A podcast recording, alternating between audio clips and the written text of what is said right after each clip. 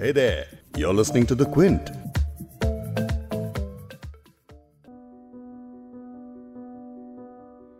Experience अपनी जगह है कानून अपनी जगह जी मैंने अपने चौंतीस साल की आईपीएस की नौकरी में ऐसे किसी कानून को नहीं देखा है जो आपको ये परमिट करता है कि सड़क पर गड्ढे खोद दीजिए या उसमें जो जर्सी बैरियर होती है उसका टेक्निकल नाम जर्सी बैरियर है कि दो रो और जर्सी बैरियर के बीच में कंक्रीट पोर करके पूरी तीन फीट मोटी दीवार बना दी जाए।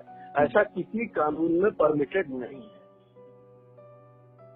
ये आवाज़ थी रिटायर्ड आईपीएस अधिकारी एनसी अस्थाना की जो केरल पुलिस के डीजीपी रहे हैं और उन्होंने बीएसएफ और सीआरपीएफ में वरिष्ठ पदों पर सेवाएँ दी हैं। 26 जनवरी को किसान ट्रैक्टर रैली के हिंसक हो जाने के बाद से किसान आंदोलन को लेकर दिल्ली पुलिस सख्त हो गई। लेकिन सख्ती ऐसी कि जिसने भी देखा वो बिना कुछ कहे नहीं रह पाया।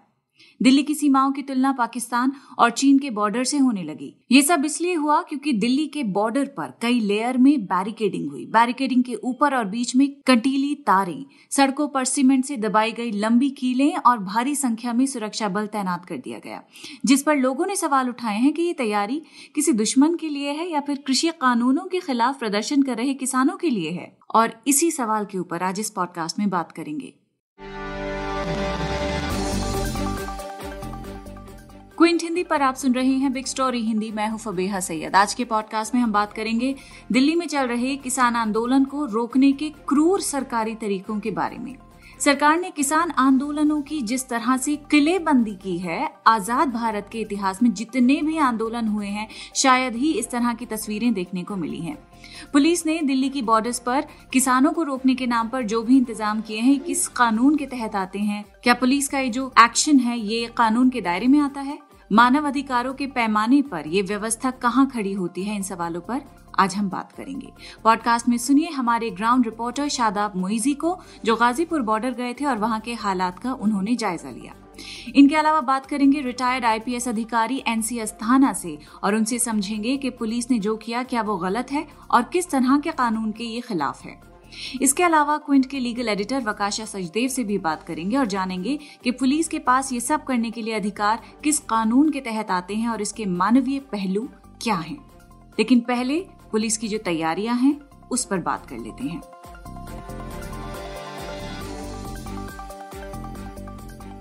दिल्ली की सीमाओं से जो तस्वीरें सामने आई, उनकी खूब चर्चा है। किसान आंदोलन को लेकर पुलिस ने जो इंतज़ाम किए हैं, वैसे इंतज़ाम अभी तक नहीं देखे गए और राजधानी के करीब तो बिल्कुल भी नहीं। प्रदर्शन स्थल से दिल्ली की तरफ़ आने वाली सड़कों को लगभग पूरी तरह से सील कर दिया गया है, जिसके बाद अब इस किलेबंदी को लेकर लोग केंद्र सरकार की जमकर आलोचना कर रहे हैं। साथ ही विपक्षी दलों ने भी इस मुद्दे को उठाया है। इसके अलावा किसानों ने भी पुलिस की इस छह लेयर बैरिकेडिंग की आलोचना की है। सबसे पहले चलते हैं क्विंट के रिपोर्टर शादाब मोइजी के पास। उनसे जानते हैं कि वो जब गाजीपुर बॉर्डर पर गए तो वहाँ क्या मंजर था। देखिए, किसानों का जो आंदोलन चल रहा है दिल्ली के बॉर्डर्स पर, जैसे आप टिकरी बॉर्डर है, सिंघू बॉर्डर है, गाज़ीपुर बॉर्डर है, इन बॉर्डर्स पर किसान कई दिनों से बैठे हुए हैं और कृषि कानून के विरोध में बैठे हुए हैं। तो जो 26 जनवरी मतलब रिपब्लिक डे परेड की, के बाद जो किसानों ने अपना ट्रैक्टर परेड निकाला था उस ट्रैक्टर परेड में वायलेंस हुआ और फिर कई प्रदर्शनकारी वो लाल किला पहुँच गए थे और फिर वहाँ पे निशान साहेब और किसानों का झंडा लगा दिया था। और उसी दौरान आईटीयू पर भी वहाँ हिंसा हुई, जिसमें से एक किसान की मौत हो गई थी और उस इन पूरे घटना में कई सारे पुलिस वाले घायल हुए थे। और बार बार सवाल उठ रहा था कि पुलिस कहाँ थी? तो इन सब चीज़ों के बाद अब देखने को ये मिल रहा है कि दिल्ली के जो अलग अलग बॉर्डर हैं, जहाँ किसान प्रोटेस्ट कर रहे हैं, वहाँ पर बैरिकेडिंग या कहें आपको सुरक्षा घेरा जो है वो ज़्यादा बढ़ा दिया गया है और रास्तों को पूरी तरह से सील कर दिया गया है। आप दिल्ली से उन इलाकों की तरफ़ जा नहीं सकते या उधर से आप कोई दिल्ली के अंदर आ नहीं सकता तो ये किया गया है जिस तरह से आ, मैं गाज़ीपुर बॉर्डर गया था। तो गाज़ीपुर बॉर्डर पर जहाँ फार्मर्स प्रोटेस्टर्स जो हैं वो फ्लाईओवर पर बैठे हुए हैं और फ्लाईओवर के नीचे भी किसान हैं। तो पुलिस ने वहाँ पर जो बैरिकेड की है, वो कई लेयर्स में वो बैरिकेडिंग है। आपको पहले दिल्ली पुलिस का जो लोहे वाला बैरिकेड होता है, नॉर्मली जो हर जगह लगा होता है, वो लगाया गया है। वो वो मतलब कई सारा लगाया गया ऐसा नहीं कि सिर्फ़ एक लाइन में लगा दिया गया, उसको कई लेयर्स में उसको लगाया गया है। फिर उसके बाद पत्थर वाला जो सीमेंटेड बैरिकेड्स होता है, सीमेंटेड डिवाइडर के रूप में जो बैरिकेड्स इस्तेमाल होते हैं, वो लगाए गए हैं। उसके बाद फिर से वो लोहे वाला बैरिकेटिंग है। फिर इन सब के बीच साथ में जो नुकीले तार वाले, जो बॉर्डर्स पर आपको देखने को, अगर आपने देखा होगा बॉर्डर एरियाज़ में उनको सील करने के लिए नुकीले तार वाले लगाए गए होते हैं सुरक्षा के लिए, उसको घेरा जाता है ताकि कोई इस पार से उस पार ना जा सके। तो वो नुकीले तार लगाए गए हैं और इंटरेस्टिंग ये चीज़ें देखने को मिली वहाँ पर कि इन तारों के अलावा, इन चीज़ों के अलावा ज़मीन में नुकीले कील जो हैं वो लगाए गए हैं ताकि कोई ट्रैक्टर जो है या कोई गाड़ी क्रॉस ना कर सके और उसका टायर पंक्चर हो जाए। ये इसलिए भी कहा जा रहा है क्योंकि लाल किले पर हिंसा हुई थी। उसके दौरान ये देखने को मिला था कि किसान वहाँ पर जो प्रदर्शनकारी थे वो ट्रैक्टर से आए थे। तो उन चीज़ों को रोकने के लिए किया गया है, चाहे फ्लाईओवर के ऊपर हो, नीचे हो मतलब पूरे एरिया को सील कर दिया गया एक चीज़ वहाँ पर जो लोग हम लोगों को पहुँचने में दिक्कत ये हुई कि वहाँ पर रास्ते में कई सारे ब्लॉकेड हैं तो आपको पूरे गली, खेत जैसे रास्ते और इन तरह के रास्ते में आपको होकर एक मतलब गाज़ियाबाद की तरफ़ या दूसरे इलाके में जाने के लिए करना पड़ता है। तो इस तरह से रास्ता ब्लॉक किया गया, जिससे आम लोगों को भी एक परेशानी हो रही है। तो किसानों ने जो एरिया घेरा है वो अलग। उसके अलावा इस तरह से इलाकों को सील किया गया है, बंद किया गया है ताकि प्रोटेस्टर्स जो हैं वो दिल्ली में एंटर ना कर सकें। तो आपने सुना कि किस तरह से किसान आंदोलन को रोकने के लिए सरकार क्रूर और अमानवीय तरीके अपना रही है। पुलिस की इस पूरी कलेबंदी को लेकर अब सवाल उठ रहे हैं कि क्या वाकई में ऐसा करना ज़रूरी था? और क्या ये सब कानून के दायरे में भी आता है या नहीं? चलते हैं रिटायर्ड आईपीएस अधिकारी एनसी अस्थाना के पास। आपको बता दें कि एनसी अस्थाना क्विंट पर लेख लिखते रहते हैं। क्विंट के वैभव फलिनीटकर के साथ इनकी खास बातचीत हुई है। इनसे समझते हैं कि दिल्ली पुलिस ने किसान आंदोलन को रोकने के लिए जिस तरह के इंतज़ाम किए हैं उसमें क्या गलत है? एक्सपीरियंस अपनी जगह है कानून अपनी जगह है। मैंने अपने चौतीस साल की आईपीएस की नौकरी में ऐसे किसी कानून को नहीं देखा है जो आपको ये परमिट करता है कि सड़क पर गड्ढे खोद दीजिए या उसमें जो जर्सी बैरियर होती है उसका टेक्निकल नाम जर्सी बैरियर है कि दो रो और जर्सी बैरियर के बीच में कंक्रीट पोर करके पूरी तीन फीट मोटी दीवार बना दी जाए। ऐसा किसी कानून में परमिटेड नहीं है। जी। और जहाँ तक उसमें सबसे जो गर्हित बात हुई है इस पूरे प्रकरण में वो ज़मीन में उनका स्पाइक्स लगाना है। स्पाइक्स को जो कंक्रीट में गाड़ दिया गया है या मेटल प्लेट के ऊपर स्पाइक्स लगा के उन प्लेट्स को सड़क पे कंक्रीट पे गाड़ दिया गया है हम्म। वो न केवल गर्हित और निंदनीय है बल्कि सरासर इलीगल है। क्योंकि उसमें लोगों ने लगाते वक्त ये नहीं सोचा कि खुदा न खास्ता। भाग दौड़ में अफरा तफरी में अगर उनके ऊपर कोई गिर पड़ा तो वो गरीब आदमी तो ही विल बी इम्पेयर्ड वो तो बिल जाएगा एकदम उससे हम्म। तो ये तो एकदम सरासर पाप हो जाएगा और देखिए बैरिकेडिंग लगा के आप क्या साबित करना चाहते हो अगर जो संभावित प्रोटेस्ट है वो इतना ही बड़ा खतरा है तो उसको चालू होने से ही रोक ऐसा तो नहीं है कि पचास हज़ार आदमी पैराशूट से कहीं पर टपक जाएँगे। पचास हम्म। हज़ार आदमी को पाँच हज़ार आदमी को दस हज़ार आदमी को चल के किसी जगह पे पहुँचने में समय लगता है जमा होने में समय लगता है। उनको उनके पॉइंट ऑफ़ ऑरिजिन पर ही रोकिए ना। जी। आप ये मतलब चीन की ग्रेट वॉल ऑफ़ चाइना बना के वहाँ उसके पीछे क्यों प्रतीक्षा कर रहे हो कि मंगोल हमलावर आएँगे और उसके बाद उनसे निपटा जाएगा? इस तरह से पुलिसिंग नहीं होती है ये सरासर गलत बात है। लोकतांत्रिक आंदोलनों को हैंडल करने का क्या तरीका होना चाहिए? मॉडर्न पुलिसिंग की तहत ये किस तरह किया जाना चाहिए? इस पर भी सुनिए एनसीएस थाना को। डेमोक्रेटिक प्रोटेस्ट को रोकने का तो प्रश्न ही नहीं खड़ा होता है। डेमोक्रेसी में प्रोटेस्ट जो है ये तो अधिकार जी। उसको हैंडल करने का सही तरीका होना चाहिए क्योंकि इसके ऊपर सुप्रीम कोर्ट ने 2004 में the commissioner of police Calcutta versus Acharya Jagdishwaranand Avadhuta इनके मुकदमे में 14 वर्षों की लंबी कानूनी लड़ाई के उपरांत हम्म। इनके मुकदमे में एक विस्तृत फैसला दिया जिसमें बताया गया कि प्रोसेशन जो होते हैं हम्म। उनको किस तरह से रेगुलेट किया जाए कैसे नियंत्रित किया जाए उसमें बताया गया कि प्रोसेशन के अंदर हथियार लेकर नहीं चला जा सकता है जिसमें लाउड स्पीकर नहीं बजाया जा सकता है कलर्ड पाउडर नहीं सकता पूरा मतलब पॉइंट की लिस्ट बनी हुई है इसका पालन करिए ना। आप कोई डायलॉग क्यों नहीं करते? जो लोग अपने डेमोक्रेटिक राइट्स का प्रयोग करना चाहते हैं उनसे देखिए इंडियन पुलिस एक्ट 1861 का भी उठा के देख लीजिए तो उसमें बताया गया है कि प्रोसेशन को कैसे रेगुलेट किया जाए। बंद करने की बात तो वहाँ भी नहीं की गई हम्म। उससे बात कर लो कि जैसे कि आपने पहले बात की थी कि तीन रास्ते को प्रोसेशन निकालोगे। तो करीब तीन दशक बतौर आईपीएस अफसर देश की सेवा करने वाले अधिकारी से अभी आपने समझा कि किसी भी लोकतांत्रिक प्रदर्शन को हैंडल करने का सही तरीका क्या होना चाहिए।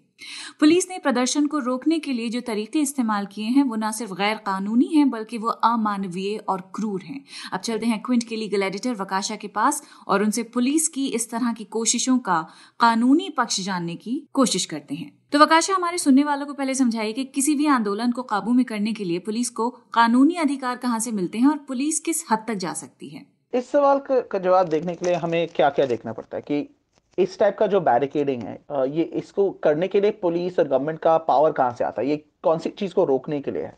पावर तो आता है सेक्शन 144 से सीआरपीसी में कि आप कोई भी चीज़ें कर सकते हो, जिस तरीके से आप लोग पे रोक लगा सकते हैं रिस्ट्रिक्शन लगा सकते हैं कि वो कहीं पहुँचे नहीं या कहीं कहीं किसी जगह जा नहीं सकते। वो सब चीज़ें तो वहाँ पे सेक्शन 144 सीआरपीसी से आ जाते हैं। तो ठीक है, वो मान लो वो उसके लिए बेसिस है कानून में। पर उसके बाद जब ऐसे रिस्ट्रिक्शन डाल रहे हो, क्योंकि ये इससे क्या क्या कौन से कौन से आपके फंडामेंटल राइट्स जो है संविधान के बेसिस पे, कहाँ, कौन कौन से कौन से राइट्स को अफेक्ट करता है? आपके जो फ्रीडम ऑफ़ स्पीच जो है बोलने की जो आज़ादी है उस पर रोक लगता है। फ्रीडम uh, जो प्रोटेस्टिंग के लिए आपका एक फ्रीडम होता है कि आप uh, शांतिपूर्वक तरीके से किसी जगह में मिल लो और भी लोगों से और वहाँ पे आप प्रोटेस्ट कर सकते हो। ये भी एक हमारे संविधान में आज़ादी है इस फंडामेंटल राइट है इसमें इसके लिए। तो अब इन दोनों चीज़ों पे अगर हम देख रहे हैं कि यहाँ पे रोक हो रहा है ऐसे बड़े बड़े ब्लॉकेज के लिए उसके उसके लिए आपको जस्टिफिकेशन दिखाना पड़ता है कि यहाँ पे अगर हम ऐसे चीज़ नहीं करेंगे तो फिर पब्लिक ऑर्डर जिस नाम से चीज़ है पब्लिक ऑर्डर का जो चीज़ है, उसका रिस्क है, उस पर थ्रेट है। अगर हम इसको थोड़ा सोच ले तो पब्लिक ऑर्डर है क्या? ये ऐसे ही नहीं है कि बोले कि अच्छा यहाँ पे कोई जाके कोई चीज़ चोरी करके कर लेगा या कोई किसी एक दो लोग को थप्पड़ मार के निकल जाएगा तो वो पब्लिक ऑर्डर का इशू वो नहीं है। पब्लिक ऑर्डर का एक, अगर हम सुप्रीम कोर्ट के भी जजमेंट्स देख लें, वो एक बहुत डिस्टिंक्ट चीज़ है, वो एक अलग सा चीज़ है, जहाँ पे वो बहुत गंभीरता से देखना पड़ता है कि अगर किसी स्थिति में दंगे का रिस्क है किसी एक पूरे जो कम्युनिटी है एक ग्रुप को अफेक्ट होना चाहिए उनके लिए रिस्क होना चाहिए। तो ये बेसिस होता है। तो अगर दिल्ली पुलिस को इस टाइप के बैर, को बैरिकेड्स शुरू बस बैरिकेड्स ही लगाने कि ये फार्मर्स जो अन्नदाता है ये ये किसान जो है कि आ ही नहीं सकते दिल्ली के अंदर उनको ये पहले दिखाना पड़ेगा कि हाँ यहाँ पे पब्लिक ऑर्डर दंगे वंगे इस टाइप का जो गंभीर स्थिति है उसका रिस्क है। पर इसमें भी शुरू, शुरुआत में एक ही सवाल उठता है कि अच्छा क्या पूरे जो यहाँ पे फार्मर जो किसान है, जो पूरा प्रोटेस्ट साइट है तो दो महीने से बिल्कुल शांतिपूर्वक तरीके से वहाँ पे प्रोटेस्ट चल रहे हैं। क्या उनको ऐसे देखने से कि ये दंगे करने वाले हैं? ये भी सवाल शुरू में अगर हम देखें तो इसी टाइम पे लगता है कि शायद से ये गैर कानूनी हो सकते हैं। पर बात यह कि यहाँ पे क्योंकि गवर्नमेंट और सिक्योरिटी फोर्स के थोड़ा बहुत डिस्क्रेशन होता है कि उनको देखना पड़ता है कि सिक्योरिटी का क्या थ्रेट है, क्या रिस्क हो सकता है। तो पर उसके बाद फिर ये जैसे आपने बोला था ना कि इतना बड़ा चीज़ जो है कि आप पूरे, आप वहाँ पे सड़क को खोद रहे हो, वहाँ पे आप वॉल बना के रख रहे हो, ये पूरे जो नेल, जो आप ऐसे टाइप के जो बैरिकेड बना के रखा है, ये अब बैरिकेड नहीं रह गया कि ब्लॉकेड बन जाता है। और ये तो अगर हम देख देख ले तो बॉर्डर तो इंटरनेशनल बॉर्डर पे लगते हैं। कोई अगर जहाँ पे एक्चुअली कोई जंग चल रहा होता है, कोई वॉर जोन है, उसमें ऐसे चीज़ें देखते हैं। ये पिछले साल सुप्रीम कोर्ट के एक जनवरी के जजमेंट में उन्होंने क्लैरिफाई किया था कि जब सेक्शन 144 के बेसिस पे टाइप के रिस्ट्रिक्शंस बन रहे हैं तो आपको देखना पड़ता है कि यहाँ पे फंडामेंटल राइट्स पे जो आप रोक डाल रहे हो, वो क्या प्रोपोर्शनेट है? दूसरा एक मुद्दा है कि किसानों के प्रदर्शन स्थल से पानी और बिजली जैसी सुविधाओं को हटा लिया गया है। तो क्या ये सुविधाएँ हटा लेना मानवीय गरिमा के खिलाफ नहीं है? इस पर कानून क्या कहता है? आपके ऑलरेडी आपके एक ज़िम्मेदारी था कि आपको यहाँ पे पानी का एक्सेस देना चाहिए था। और यहाँ पे आप जाके एक्चुअली जो भी जिस तरीके से लोग को एक्सेस मिल रहा था, आप उसको रोक डाल रहे हो और आप डिलिबरेटली कर रहे हो। क्योंकि अगर हम वो अब सोच समझ के किया जा रहा है, जैसे जब उस जैसे सिंगू पे बहुत सारे पोर्टेबल टॉयलेट्स है कुछ सौ टाइप के करीब नंबर के पोर्टेबल टॉयलेट्स है। पुलिस ने जाके बैरिकेड वहीं पे लगाया, वहीं पे लगाया जिस तरीके से जो प्रोटेस्ट प्रोटेस्ट थे, जो पहले वहाँ तक जा पा रहे थे, अब वो नहीं जा सकते। तो अब ये यहाँ पे अगर हम देख ले तो फिर यहाँ पे जो नियत है, ये साफ़ नहीं लग रहा है इस तरीके से ना। तो फिर यहाँ पे फिर से वो प्रोपोर्शनैलिटी और नेसेसिटी का जो हमने थोड़ा बहुत बात किया था आर्टिकल 21 में जो आ जाते हैं, वो फिर से आ जाता है यहाँ पे। और ये अगर हम देखें तो हमारे जो डोमेस्टिक लॉ जो देश के कानून से ही नहीं आता है, हमारे इंटरनेशनल लॉ में भी एक्चुअली uh, ऑब्लिगेशन है। और इसमें इंटरनेशनल लॉ का जो इंटरेस्टिंग इशू यहाँ पे ये है कि मोस्टली uh, वो डोमेस्टिक लॉ के, के टाइप ही है कि राइट टू लाइफ में आ जाता है पानी और टॉयलेट uh, के के बंदोबस्त पर। Uh, उनमें एक और चीज़ है कि स्पेसिफिकली अगर हम देखें कि यहाँ पे राइट टू सैनिटेशन को देखें तो ये uh, महिलाएँ के लिए बहुत ज़्यादा इम्पोर्टेंट क्योंकि uh, अगर हम देखें तो जब उनके उनको एक्सेस नहीं होते सेफ़ टॉयलेट्स के लिए तो फिर उनको बाहर में जाना पड़ता है उसके बाद फिर उनको सेक्सुअल वायलेंस का रिस्क होता है प्रिवेसी का रिस्क होता है डिग्निटी का रिस्क होता है इन सब चीज़ों का के, के, के रिस्क हो जाते हैं। तो इसलिए इंटरनेशनल लॉ में भी उनके लिए जो ये राइट टू सैनिटेशन है वो और भी इंपॉर्टेंट है वो और भी uh, गंभीर है। तो इस सिचुएशन में यहाँ पे जब आपको पता है वहाँ पे इतने सारे महिलाएँ हैं और वो भी रिपोर्ट्स पे जो टाइम्स ऑफ़ इंडिया है इंडियन एक्सप्रेस है, दोनों के रिपोर्ट में आए हैं कि स्पेसिफिकली उन्होंने लिखा कि महिलाओं के लिए बहुत प्रॉब्लम हो रहा है। तो अगर आपको ये सब पता है तो आप इस टाइप के बैरिकेड क्यों लगा रहे हो?